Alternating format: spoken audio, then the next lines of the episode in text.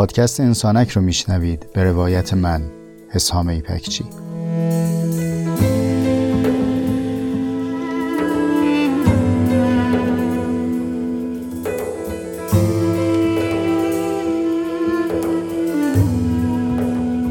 پادکست انسانک مجموعی از جستارهای صوتی است که توی اون تجربیات زیسته و روزمرگی هامون رو با عمقی کمی بیش از معمول روایت میکنم.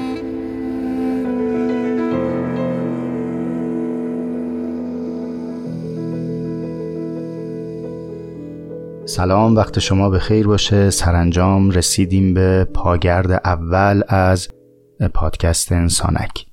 پاگرد عنوانیه که من انتخاب کردم به جای اینکه بگیم فصل اول، فصل دوم و فصل سوم، بیایم از لفظ پاگرد استفاده کنیم. فصل تو ادبیات پادکست معمولا نقطه است که یک مضمونی به انتها میرسه، یک معنای یا یک سلسله صحبت‌هایی به پایان میرسه و بعد از اون بناست که مبحث جدیدی شروع بشه. اما واقعیتش اینه که تو پادکست انسانک چنین فصلی نداریم. چه بسا اگر بخوایم اینطور بگیم هر اپیزودی میتونه برای خودش یک فصل باشه، چون میتونه مبدأ یک موضوع جدید تلقی بشه. اما برای اینکه هر از گاهی واقعا به همین معنای پاگرد پاگرد رو دیدین تو پله ها، وقتی که یک شیبی رو میرید بالا، بعد یه نقطه‌ای هست که مسطحه، یه نفسی چاق میکنید، دوباره میچرخید و ادامه مسیر رو میرید. دقیقاً به همین معنا تصمیمم این شد که در پایان هر فصل سال یک پاگردی داشته باشیم، یعنی هر سه ماه یک بار، و اونجا یک نفسی چاق کنیم، حال احوال کنیم، بگیم چطور گذشت این ایامی که با هم بودیم و به سوالاتی که در طول این ایام فرصت پاسخ دهی نشده پاسخ بدیم.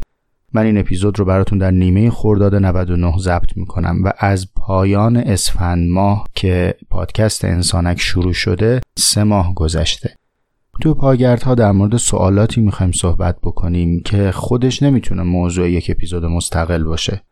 به عنوان مثال یک بحث انسانشناسی، هستیشناسی یا مباحثی از این دست چه بسا موضوع یک یا چند اپیزوده.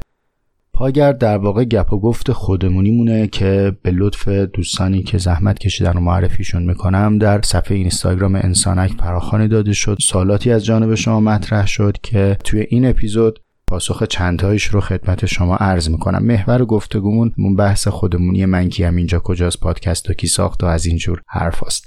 سوالاتی که تو این اپیزود بهشون جواب میدم اینه که یکی پرسیدن داستان انسانک از کجا آغاز شد به کجا میره، انسانک کار تیمیه یا فردی، ساخت هر اپیزود چقدر زمان میبره، موسیقی‌ها چطور انتخاب میشن، داستان حسام میپکچی چیست. یه دم تحقیق محلی کردن گفتن کار چیه. چشم، اینا رو اونقدری که نتونم بپیچونم جواب میدم. عرض شود که چطور بر نقش‌های متفاوت زمان ایجاد بکنیم و اینکه چطور صد روز تو خونه تونستین دووم بیارید. البته الان شده صد و دو روز.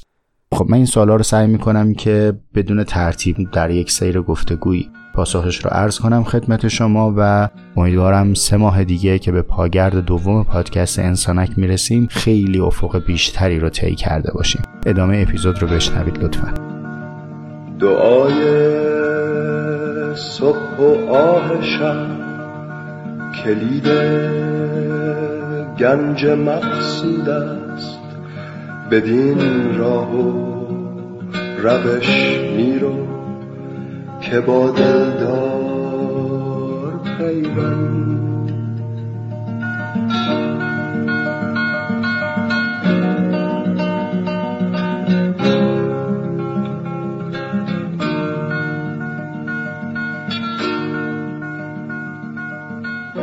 اینکه انسانک از کجا شروع شد با اینکه پادکست انسانک از کجا شروع شد اینا دو تا سواله. منتها چون شما راجع به پادکست سوال کردید عرض میکنم که پادکست انسانک مال زغال خوبه.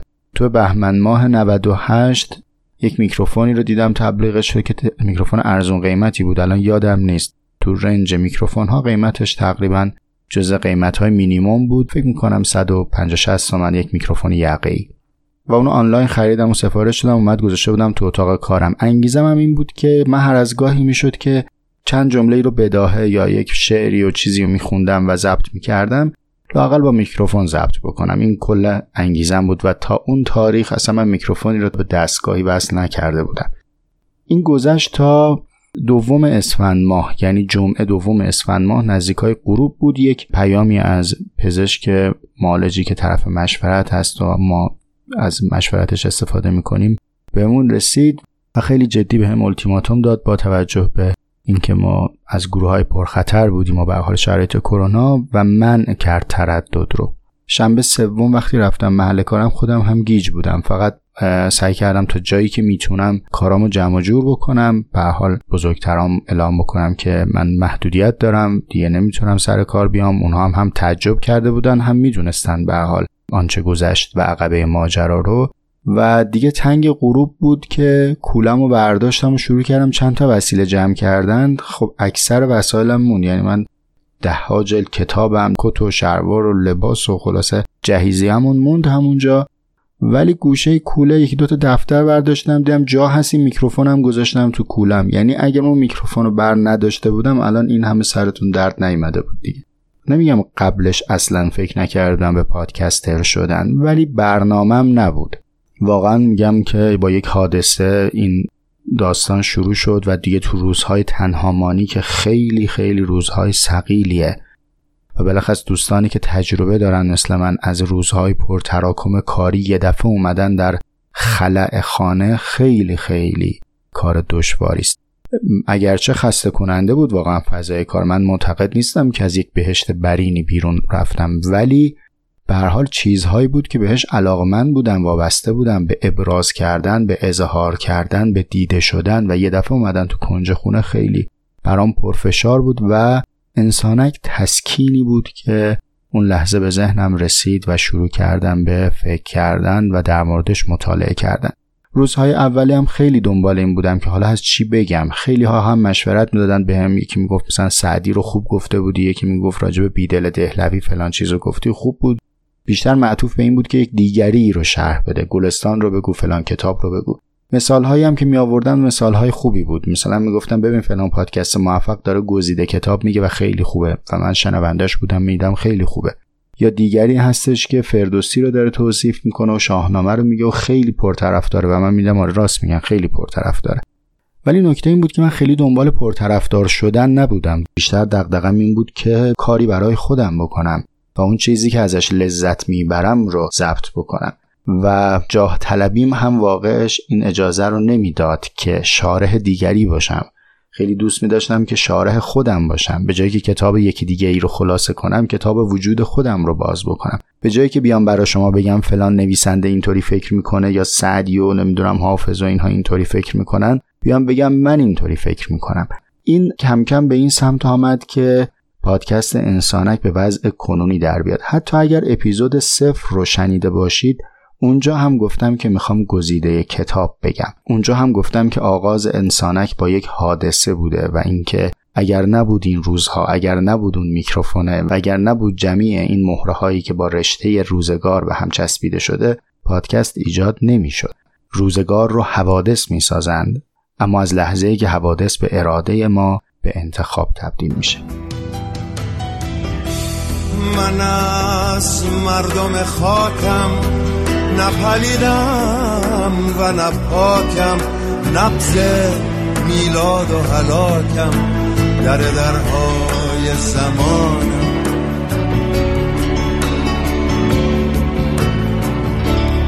من نه غیرم و نه خویشم، نه به خوابم نه پریشم، از کیم من ز چه کیشم، ماندم تا که بدانم.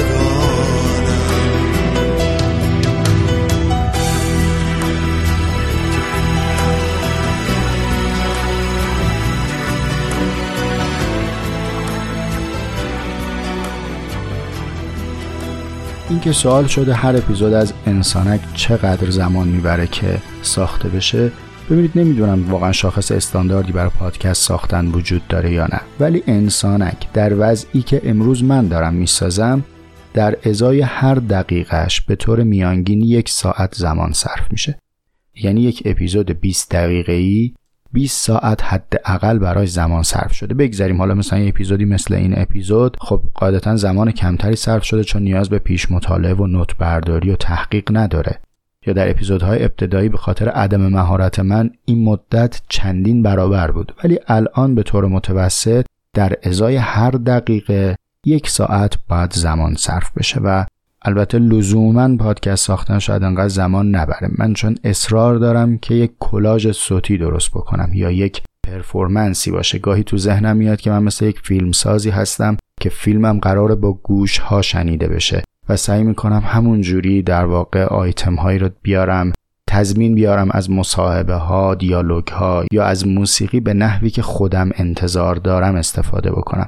موسیقی معمولا در پادکست ها نقش کاما داره، یعنی شما برای اینکه یک فاصله ایجاد بکنه، یک تنفسی ایجاد بکنید، موسیقی پخش میکنید.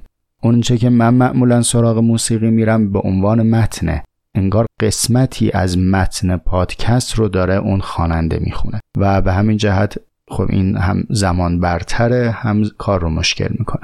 اینجا که صحبت موسیقی شد، این سوال هم جواب بدم که موسیقی ها از کجا میاد. اولا اینکه من زیاد موسیقی گوش میدم و واقعش چون کلمه رو خیلی دوست دارم در واقع شعر رو گوش میدم، یعنی از نظر من خواننده یک ساز هست در کنار بقیه سازها که در خدمت هنرنمایی آهنگساز در میاد تا نهایتاً بتونن شعر رو به مخاطب برسونن. اصالت رو برای شعر قائلم. مجاز و غیر مجاز برای من بر اساس محتواست. کسی که متن بی محتوایی داره در هر سبکی که بخواند گوش نمیدم و کسی که متن عمیقی داره باز در هر سبکی که بخواند گوش میدم. پس یکی این که خودم زیاد موسیقی گوش میدم. یه نکته دوم که این کاربردی شاید به کارتون بیاد اینه که خودکار و مداد از من جدا نشدنیه. مثل کلاغ دیدید هر چیز براقی رو برمیداره، من هر جا خودکار میبینم برمیدارم. یعنی این یه چیزیه که خلاصه دستم کجه، خیلی هم از همینجا از همه اونایی که خودکاراشون الان پیش منه حلالیت میطلبم. یادم باشه یه بار عکسشو بذارم تو اینستاگرام ببین چقدر من خودکار مداد دارم.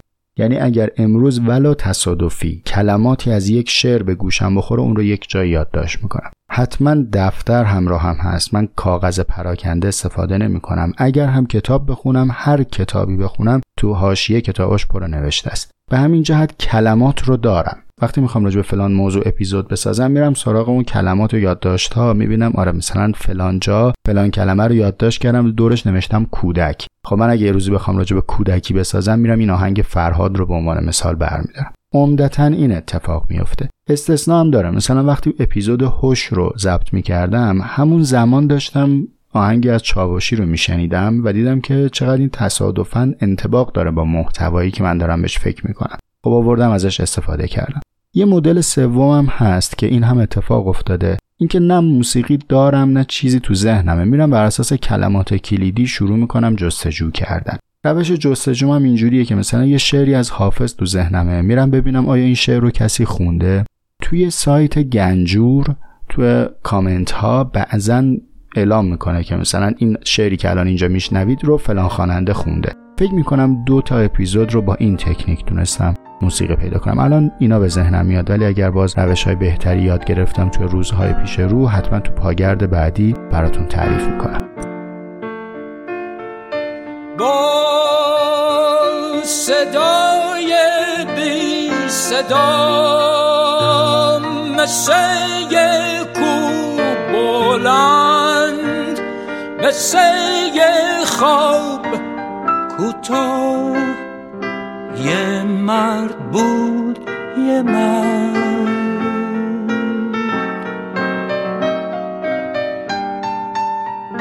با دستای فقیر، با چشمای محروم، با پاهای خسته.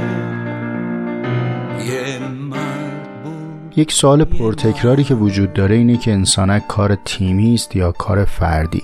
واقعیتش اینه که انسانک کار تیمی است. یک تیم بزرگی متشکل از هزاران نفر که شماها جزءش هستید، این تصمیم رو گرفتید که انسانک رو به دست دیگران برسونید.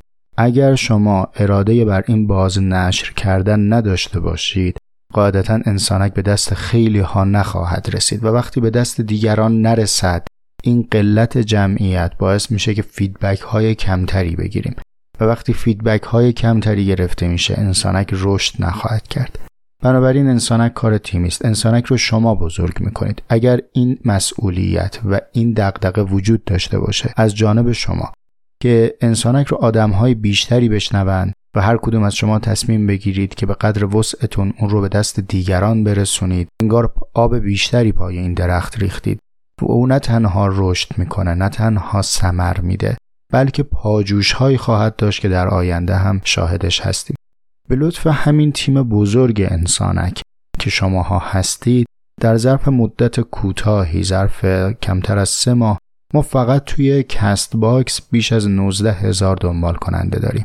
تو آیتونز، تو گوگل پادکست موفق نبودم و علتشو نمیدونم چیه، که شما مشورتی داشتید بگید. و البته خب خیلی ها هم از طریق تلگرام دارن میشنون، اگرچه تلگرام ابزار حرفه‌ای برای پادکست شنیدن نیست و واقعیتش اینه که به پادکست کمک نمیکنه، چون در آمار بازدید دیده نمیشه.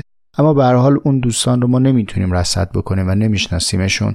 همین جمعی که از طریق پادگیرها دارن میشنون به طور متوسط هر اپیزود داره هفت هزار بار شنیده میشه. و این اتفاق کار تیمی است، این که قطعاً از عهده من یک نفر بر نمی آمد. اما اگر منظورتون از این فردی بودن یا تیمی بودن فرایند تولید پادکست هست، این پادکست از زمانی که ایدهش شکل گرفت، نامگزینی شد، بعد متنها نوشته شد، ادیت شد، خوانش شد و ضبط و ویرایش صوتی، موسیقی گزینی، طراحی کاور، طراحی لوگو و وبسایت، بله اینا کار من یک نفر هست. اون هم نه از این باب که عقیده‌ای به کار تیمی یا کار گروهی نداشته باشم، نه، از این جهت که بیشتر شبیه یک هنر بود و شبیه یک کانسپتی بود که از ذهن یک نفر میتراوید. شما چطور نمیتونید وسط یه تابلو نقاشی قلمو رو بدید دست یکی بگین حالا بقیه‌شو تو نقاشی کن، چون میخواین ایده خودتون رو پیاده کنید.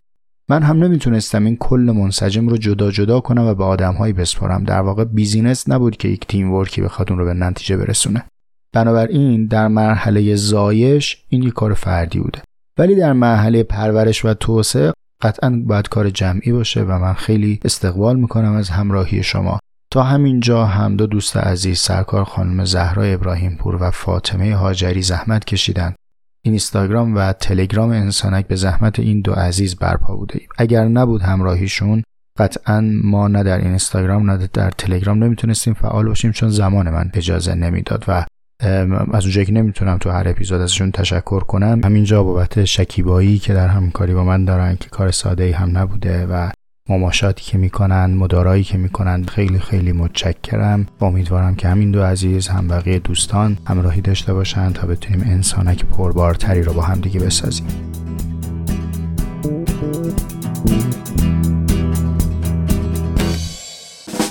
ترسم که عشق در غم ما پرده در شود، این راز سر به مهر به عالم سمر شود. گویم سنگ لعل شود در مقام سر، آری شود ولیک به خون جگر شود، آری شود ولیک به خون جگر شود. از کیمیای مهر تو زرگشت روی من، آری به یمن لطف شما خاک زر شود.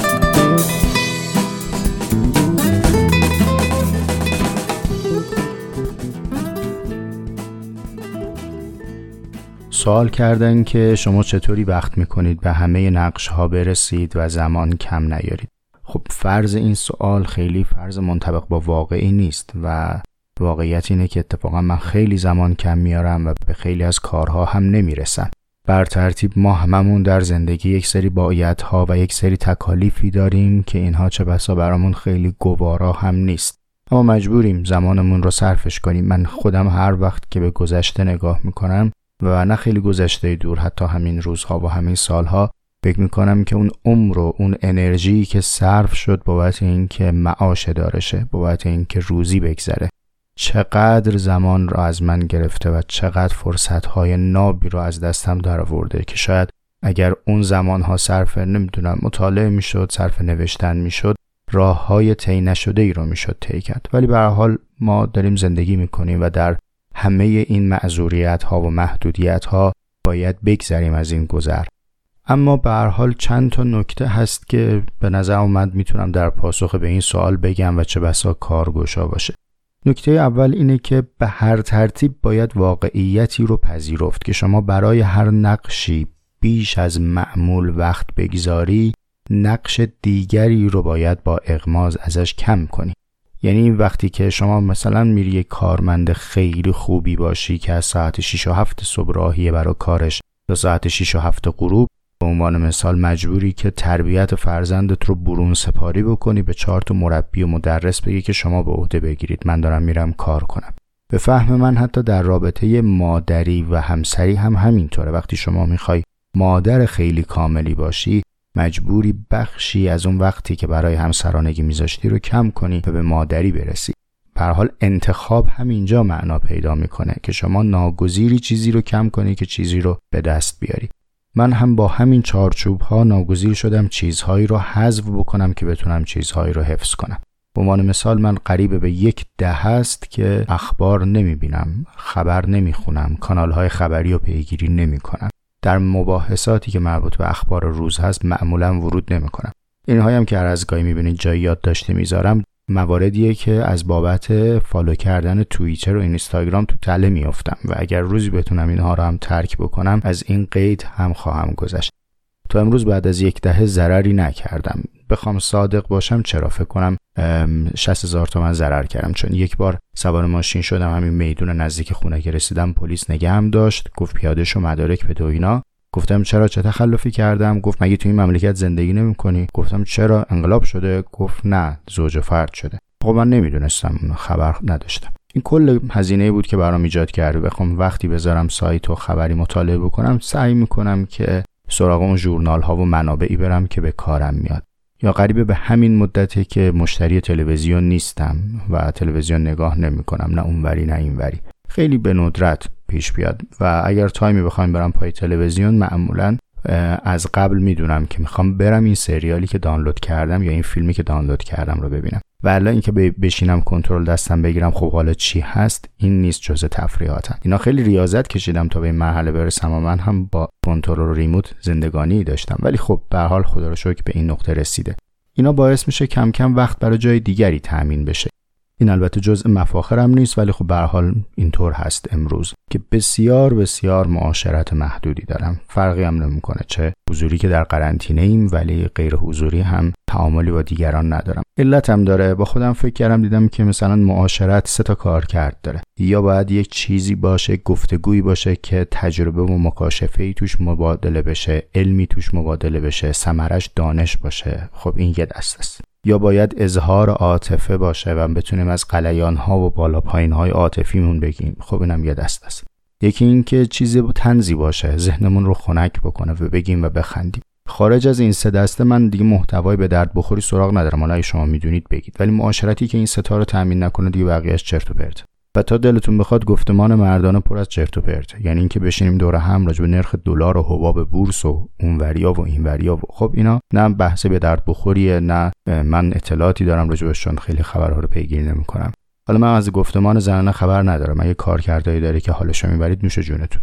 ولی خب این معاشرت کم شدن، اون رسانه کم شدن، اون تلویزیون کم شدن، اینا اونور به آدم یک رسوب زمانی میده، یک زمانی رو برای شما حفظ میکنه که میتونید باهاش کارهایی رو بکنید. از این سمت ماجرا هم یک تمرینی وجود داره. شما هر کاری رو مدت مدیدی انجام بدید یا توش مهارت کسب کنید، با سرعت بهتری انجامش میدید. یعنی کسی که خیلی کتاب میخونه، خب کتابو خیلی سریعتر هم میخونه. یا کسی که خیلی فکر میکنه، سرعت اندیشیدنش بالاتر میره. کسی که مطلب زیاد مینویسه، سرعت نوشتنش بالاتر میره. خب اینها هم در واقع کمک میکنه. یعنی اگه چیزی براتون مهمه و جزء اولویت‌های زندگیتون هست، اون رو بهش بیشتر بپردازید، کم کم توش مهارت هم پیدا خواهید کرد.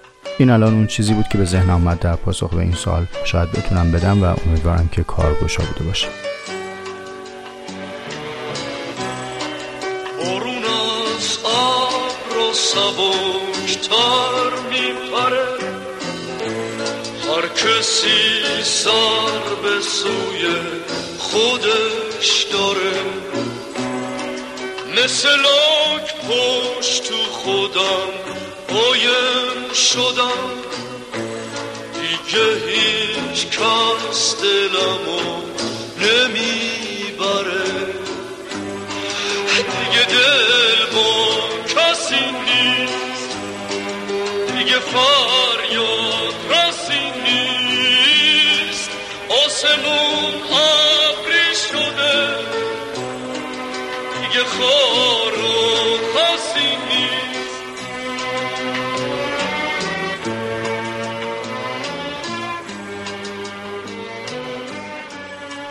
یک سوال دیگری که ظاهراً هم خیلی طرفدار داشته چون لایک شده، که گفتن داستان زندگی حسام میپکچی رو بگو. نه اینکه نخوام بگم، اما شما هم بپذیرید که نمیشه همه یک سفره رو تو یکی از بشقاب‌های سر سفره جا داد. این زندگی هر آن چیزی که هست، انسانک یکی از بشقاب‌های سر سفره است. این خودش قسمتی از داستانه. من که نمیتونم همه داستان رو بیام تو این یکی جا بدم. و بعدم دیگه حیف دیگه، یه کارهایی برای آیندگانه. من وظیفم زیستنه، شماها وظیفتون زیستنه. و شاید باشن کسانی که روزی بیان و انگیزه داشته باشن که داستان زندگی من و شما رو بکاون، و من چون خودم الان وسط داستان هستم نمیتونم روایتش کنم. اما برای اینکه چند تا فکت هایی که معمولا برای شناخت بیوگرافی آدم ها لازم هست رو بگم و بی احترامی نکرده باشم، سوال بی جواب نگذشته باشه، عرض میکنم که من متولد هفتم اردیبهشت هزار و سیصد و شصت هستم و متولد و ساکن و بزرگ شده تهران. همین شهر درس خوندم، همین شهر زندگی کردم، همین شهر زندگی تشکیل دادم و در کنار همسرم مائده و پسری که متولد هفتم اردیبهشت هشتاد و هشت هست، الان خلاصه مشغول خانمانی. در مورد کار و درس هم پرسیدن. البته ببینید، چشم، اینم میگم، منتها قبلش یک پرهیزی بدم. ما عادت کردیم که از آدم‌ها برای معرفی خودشون رشته تحصیلی و شغل بپرسیم. این به خاطر ساده کردن فرایند شناخته. یعنی بگیم به جایی که من بیام تو رو بشناسم، بگو چی خوندی، بگو چی کار میکنی، من با این دوتا پاسخی که تو بهم میدی از کلیشه های سابقم استفاده میکنم، میگم خیلی خب پس تو قاعدتاً چنین تیپی هستی.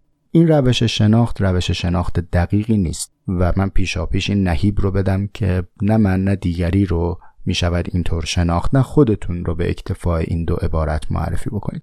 ببینید، آها اینم بگم، اگه کسی واقعا خیلی انگیزه داره بره جزئی بدونه، اینجا جاش نیست که من بخوام توضیح بدم. مثلا شبکه اجتماعی لینکدین کارکردش همینه. اونجا هم تقریبا رزومه من کامله، کجا درس خوندم، چی درس خوندم، چی کار میکنم، به تفکیک سال هست. اگه کسی واقعا انقدر انگیزه داشت بره خب اونجا ببینه. اما یه چیزی هست اونجا نمیتونید بخونید، اینو براتون الان تعریف بکنم به نظرم شایسته تره چون از جنس خاطر است. من این شانس رو داشتم تو سن دوازده سالگی، یعنی تو مقطع راهنماییمون دیگه، حالا الان بچه ها مقاطع تحصیلیشون متفاوت، وارد به مدرسه‌ای بشم که البته این مدرسه مثل بسیاری از خاطرات کودکی من دیگه نیست و فکر میکنم ساختمونش هم تخریب شد و تبدیل شده به یک مرکز تجاری.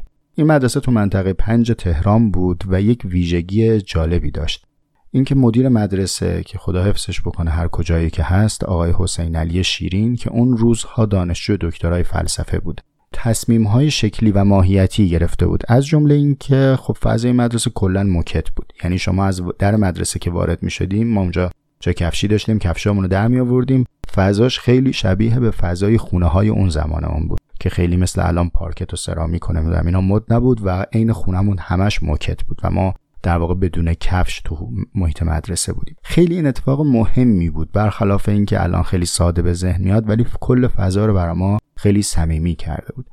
نکته بعدش اینجا بود که دانش آموزانی که ثبت نام میکرد رو فقط از دانش آموزهای ممتاز ریاضی انتخاب میکرد.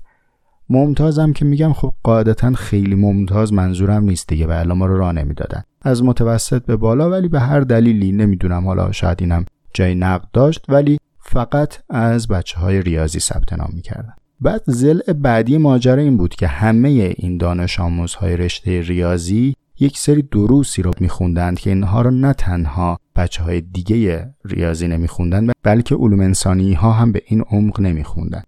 ما کتاب های خیلی مشکلی رو در حوزه فلسفه میخوندیم و این جریان ادامه داشت، مال یک سال و دو سال نبود. موضوع کتاب درسی فلسفه علوم انسانی نبود، کتاب‌های بیرون از حوزه مدارس آموزش و پرورش، و ما اونجا مطالعه می‌کردیم و این سیر مطالعه از اونجا شروع شد. برای من که تا پایان دبیرستان تو مدرسه بودم این زمان صرف شد، خیلی های دیگه هم بیشتر، من کمتر. بعد از فارغ التحصیل شدن هم مراجعه داشتن چون دروس ادامه داشت دیگه، می‌رفتن و این درس‌ها رو می‌خوندن، از جمله اینکه حتی گلستان خانی ثمره اون محیطه. اینکه من بعضی جاها مثلا راجع به گلستان صحبت میکنم، نه اینکه اینها رو اونجا گفته باشن بهمون، ولی مراجعه به گلستان به عنوان یک متن درسی اونجا اتفاق افتاد. چه خوب که حالا اینجا یه فرصت و بهانه‌ای شد من تشکر کنم، یاد کنم از اون زمان. با اینکه مدرسه مدرسه خیلی نامداری نبود، یعنی جز مدارس مشهوری نیست که من الان بگم و شما بشنوید، یا مثلا فرض کنید یک مدرسه خیلی گران قیمت و متفاوت، اینطوری نبود. ولی به هر حال این فرد با دغدغه وارد اون محیط شده بود. خب این بود و تا به الان هم ادامه پیدا کرده. یعنی من این گونه مطالعه کردن دیگه روم نصب شده. حالا در کنارش رفتم رشته دیگری هم خوندم، کار دیگری هم کردم، ولی این همینجوری در تمام این چند دهه همراه با من تا به امروز اومده. بلخص اگر بچه‌هایی دارید که تو این سن و سال هستن، به نظرم این خاطره خیلی کارگوشاست که به عنوان یک شیوه تعلیم خارج از مدرسه یا علاوه بر مدرسه میتونید بهش به جد فکر بکنید. دیگه ایام کنکور شده بود و به تبع همه همکلاسی‌ها منم در صدد این که مهندس بشم. خیلی خوب یادمه که کنکور ریاضیمم دادم و منتظر بودم که جواب بیاد و برم در رشته عمران شروع به تحصیل بکنم. چند روزی بعد از کنکور رفتم توی مغازه‌ای مشغول به کار شدم و کتاب می‌فروختیم اونجا. یعنی مغازه کتاب فروشی بود و کتاب امانت میداد. تو تمام تایم‌های بین مشتری من وقت می‌ذاشتم و کتاب‌های علوم انسانی رو می‌خوندم، جهت اینکه علاقمند بودم و نداشتم این کتاب‌ها رو. خب اونجا افتاده بودم تو اصل دیگه، یه دفعه این همه کتاب دورم و به قدری علاقمند شدم به رشته حقوق، البته این تنها بهانش نبود، که تصمیم گرفتم که اصلا من نمی‌خوام مهندس شم. زمانی که جواب کنکور اومد دیگه من تصمیمم رو گرفته بودم و بدون اینکه یک جلد کتاب بخرم و یا معلمی ببینم، با استفاده از همین کتاب‌هایی که میشد امانت گرفت و یا از دوست آشنا جمع کرد، یک سال کل دبیرستان علوم انسانی رو مطالعه کردم و رشته ریاضی هم نرفتم دانشگاه. سال بعد دانشجوی حقوق شدم. رشته تحصیلی من حقوق هست و تحصیلات تکمیلیم هم حقوق بین‌الملل. در زمینه رشتم هم کار میکنم و چون دیگه بگم تبلیغات نمیشه، چون من کار اشخاص رو انجام نمیدم، قرارداد نویس خیلی خوبیم و خدا رو شکر روزی من بد نرسیده تا به اینجا. اینم خاطره جالبی داره، اینکه پایان مقطع کارشناسی مأموریت کاری رفتم دادگاه و خیلی خوب این صحنه یادم هست، کدوم شعبه از کدوم مجتمع قضایی بود. و زمانی که جلسه تموم شد برگشتم بیرون، به قدری به هم سخت گذشته بود که احساس می‌کردم که یک عمر اشتباه اومدم. یادم هست تو محوطه کمی قدم زدم و به خودم گفتم که این اون جایی نبود که من به خاطرش این همه زحمت کشیدم و حقوق خوندم و تصمیم گرفتم که دیگه به دادگاه برنگردم و این اتفاق افتاد. الان که نزدیک به دو دهه میگذره، در واقع دیگه سراغ دادگاه و محکمه نرفتم و از حوزه دیگری تو رشته خودم کسب درآمد دارم. از آن به بعدم که تو چهار دیواری خونه هستیم، فکر می‌کنیم به حال یک کسب و کاری پیدا می‌کنیم که بشه باهاش قرنطینه رو هم زندگی کرد. خیلی ممنون. من خیلی دوست نداشتم به این سوال برسم، ولی الان که بهش رسیدم می‌بینم چقدر خاطره برام زنده شد. امیدوارم شما رو هم خسته نکرده باشم با تعریف این خاطره‌ها. پرواز می‌کنم با غم‌های درون، اوج می‌گیرم با شکست هایم، به پیش می تازم با عشق هایم، سفر می کنم با شکست هایم، به پیش می تازم با آشکاریم سفر می کنم.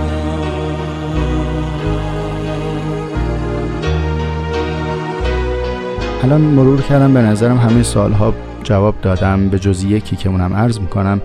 قبل از اینکه برسم به آخرین سوال، اینو به عنوان حسن ختام عرض بکنم. به هر حال الان تو ایامی هستیم که علی ظاهر داستان کرونا بلند مدت، برخلاف پیش بینی که سه ماه پیش داشتم و یا بهم مشورت داده بودن، نزدیک به این فضا نیستیم که دوره قرنطینه ما پایان پیدا بکنه.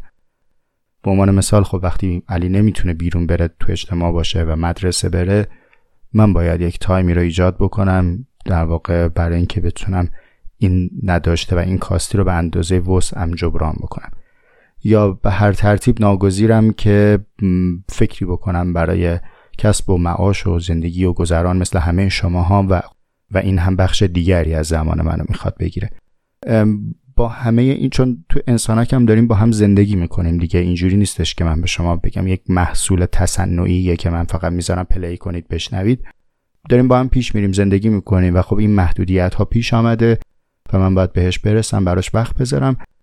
قاعدش بر این بود که شاید بعد انسانک گاه نامه میشد و گاه گاه منتشر میشد، ولی از اونجایی که شرط ادب خدمت شما مقید به زمان باشم، من همه سعیم رو خواهم کرد که از این به بعد یک هفته در میون همراه و هم صحبت شما باشم. یعنی اینو نیمه خرداد میشنوید دیگه، تا جمعه پایانی خرداد ما اپیزود بعدی رو نداریم. باز پایان خرداد خدمتتونم، دوباره دو هفته بعد در واقع زمان میبره تا اپیزود بعد رو آماده بکنیم. اینجوری احتمالاً من هم بتونم بهتر زمانم رو مدیریت بکنم و محتوا هم امیدوارم محتوای به درد بخوری باشه دیگه. حیفه عمر شما صرف بشه برای حرفی که به درد شنیدن نمیخوره. اما یک سوالی پرسیدید که چطوری تونستید صد روز تو خونه دووم بیارید؟ ام... راستش جوابش ساده نیست و چه بسا اصلا جواب من نباید بدم. بیشتر این هنرمندی مائده است که تونسته این چند ماه رو مدیریت بکنه و خیلی هم خوب اگه یه روزی خودش خواست و اومد تجربیاتش رو گفت. به هر حال ساده نیست، خیلی زمان برد ما مهارتاشو کسب بکنیم، چون ما هیچ خریدی رو از بیرون نمیتونیم انجام بدیم. اینکه یکی یکی یاد بگیریم چی و از کجا با تلفن بخریم و تمام مایحتاج زندگی ما از طریق تلفن و تماس و پیک و حالا موبایل اپلیکیشن هایی که موجوده و از اینا هر آن چیزی که هست استفاده میکنیم. حتی یادم میاد تو ابتدا چون نمیدونستیم ابزارها چیا هست و چه چیزهایی رو میتونیم تامین بکنیم، وقتی یه سری خرید کرده بودیم پلنمون این بود که کم کم مصرف بکنیم که دیر به دیر خرید انجام بدیم. اما اینا جوابایی نیست که بخوام وقت شما رو صرفش کنم. اونی که به نظرم جواب واقعی هست اینه که ما روزهای سختری رو گذروندیم و بنابراین این روزها برامون سخت‌ترین تجربیات زیستن نیست. ما برای زنده ماندن تلاش کردیم و به همین جهت زندگی کردن برامون یک روتین عادی نیست و خیلی قدردانیم از این که هنوز فرصت زندگی کردن داریم و هنوز میتونیم با هم زندگی کنیم و از اینجا به بعد هم سعی میکنیم تماشاچی فعالی باشیم برای روزگار تا ببینیم که کجا میکشد قلاب را.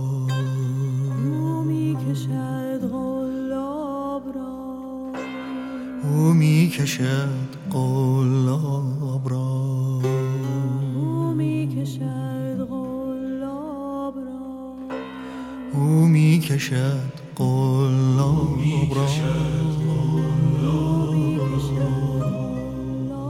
را او میکشد قلاب را